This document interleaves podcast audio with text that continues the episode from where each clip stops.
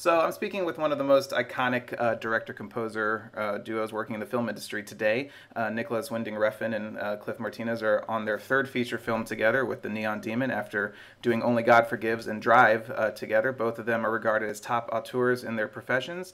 And guys, thanks so much for uh, making time to chat today. really appreciate it. You're welcome. Our pleasure. So before we discuss Neon Demon, I would love to know uh, going back to the first time you two met, well, what led to you two working together, and what were your kind of first impressions of each other when you first met for the first time?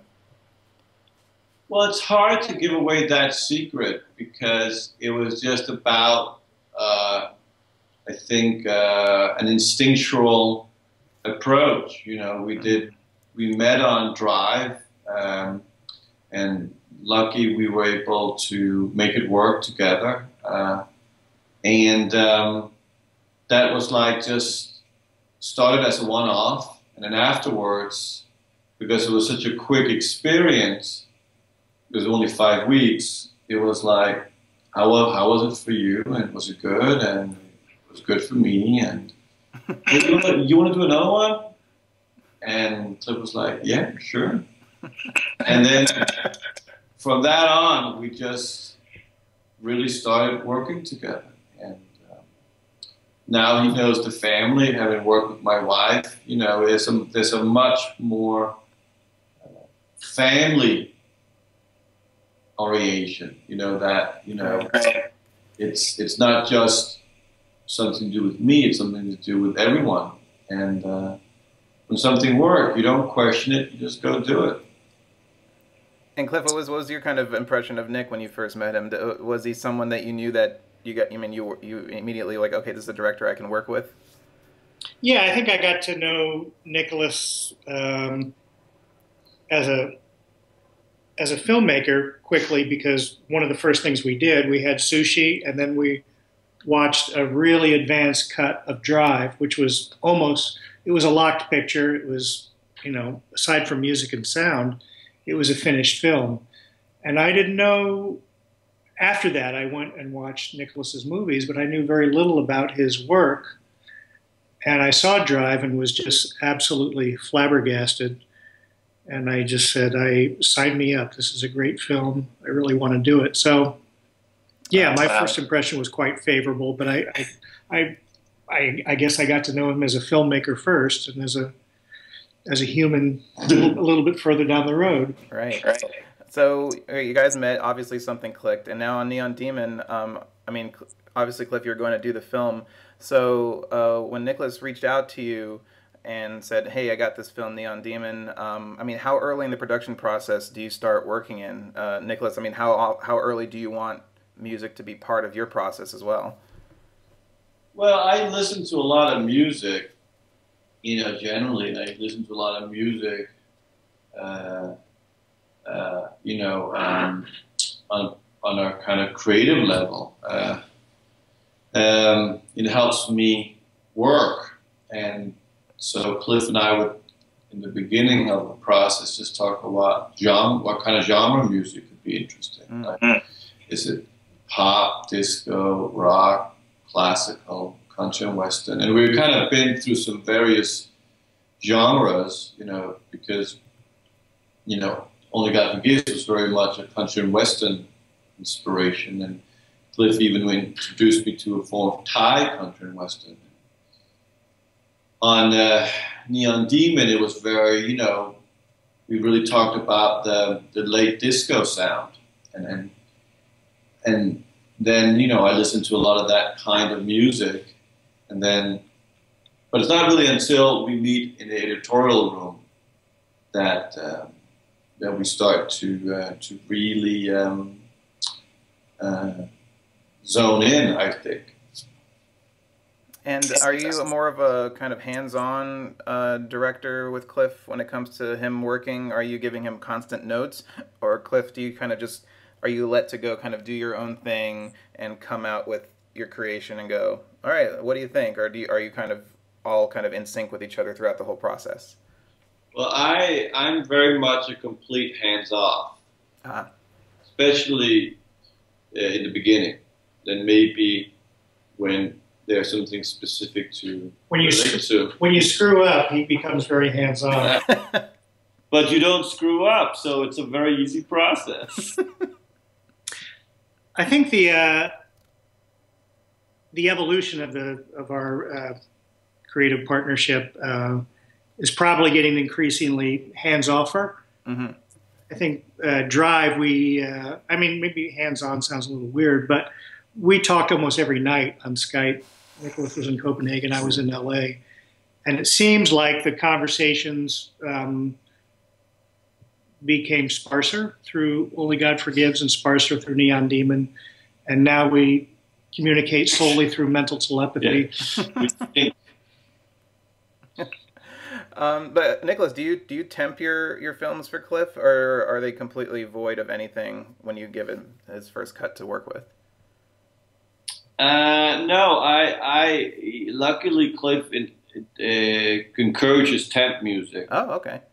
and so and I use the temp more as an in and out of when to emotionally connect the pieces together. But it's not a musical reference. hmm It's just on Neon Demon we used a lot of Bernard Herrmann to uh, to kind of um, define the picture emotionally. Right.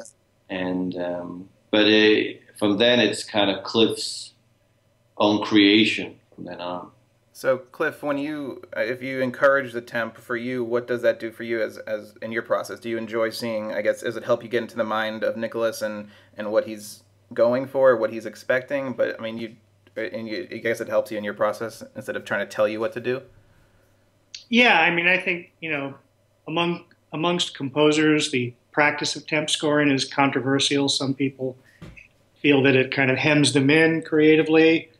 I think it's a pretty useful tool, um, and I really love a mediocre temp score. There's nothing more intimidating than like a really great temp score, and there's nothing more misleading than a shitty one. Um, so I think it's a pretty good starting point. I mean more than anything, I think it tells tells me where the music starts, where it stops. It gives some kind of some structure with the music for the film. I think that's important. It's also a, a basis for discussing the music because music's a kind of a hard thing to talk about. If you tell me you want, uh, director says I want something that's brown, slinky, and heroic, I really don't know what that means. But put some Bernard Herrmann in there, I okay, I, that's That's the that's brown to me. um, so I I mean, just kind of looking at this, the, the film and the impression it's getting, a lot of people, you know, uh, Nicholas, your your vision is very unique to your own, but a lot of people when they try to describe it, they you know they throw out names like Kubrick and Lynch and and you know for the music maybe a little Wendy Carlos come to mind. Uh, do you either of you draw inspiration from past storytellers uh, uh, that you know, or do you really kind of it's more along the lines of trying to create an unfiltered voice that is uh, truly your own? Let me let you in on a little secret. Everyone steals. Just like the people you mentioned stole before me, right? and if they didn't admit it, they're lying. and then, you know, that's just the reality. Art cannibalizes on itself. Absolutely. sure know that by now. No, I, I agree with you completely. I think uh, uh, one of the best. I was talking to someone, and he says we're all like sponges. We're just absorbing everything that influences us and kind of regurgitating it out in in our voice. I truly believe that. Yeah. Um, In defense of, of my uh, originality or, or lack of it, uh, I got to say that Nicholas.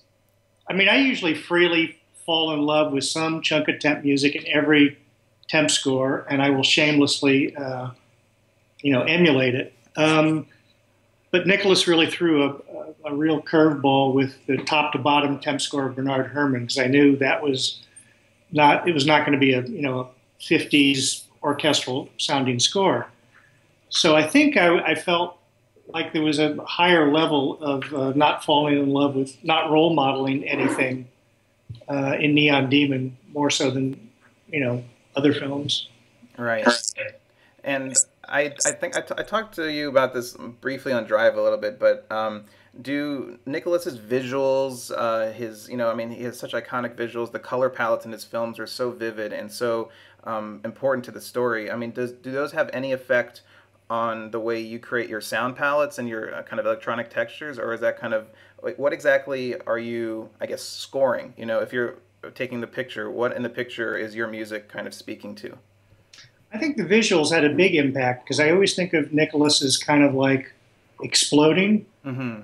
Uh, the images are kind of like bombastic and flamboyant, and I I did want to reflect that in, in the score to be kind of like loud, right. loud in terms of like like a loud shirt. I wanted it to be also flamboyant and bombastic.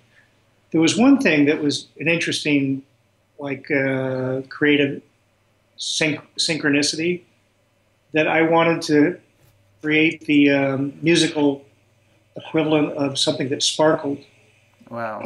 And uh, it wasn't until I saw the opening credit sequence later that I actually saw what I was, the, the musical sound I was hearing in my head to complement like something that was visual. Wow. And so that was kind of a weird thing. And that's, uh, I think the more we work together, there'll be more of those um, psychic moments. well, to, to wrap up, um, I, I, would love to ask you this question because I consider you both amazing auteurs. Uh, you know, as a director for you, Nicholas, and as a composer for you, Cliff, respectively. So when someone says auteur filmmaker, what does that mean in 2016 today? I, I feel like we're living in a, in a time where producers are kind of back in the creative seat. Um, all the film funding is focused on tent poles and franchises. Is it easy and creatively rewarding to be kind of this edgy auteur creative storyteller in 2016? It's not just rewarding, it's the fucking best. yes. because whatever we do, whether you like it or not, it's singular, unapologetic, and completely uncompromising. And that's the only thing that can never be taken away from it. Beautiful. And to basically wake up every morning and control your destiny is a wonderful experience. And it may not be for everyone, but art wasn't created to be nice. Absolutely. Well, um, Cliff, is that the same same thing you feel? Yeah, I mean, I think it's also like a question of like surviving the business too. I've always believed that you are competitive in the marketplace by being unique, and rather than trying to be a versatile or be a jack of all trades, you will succeed by being an original. As much as I steal from other people, I always try to uh, mask it in a way that, that is perceived as being original.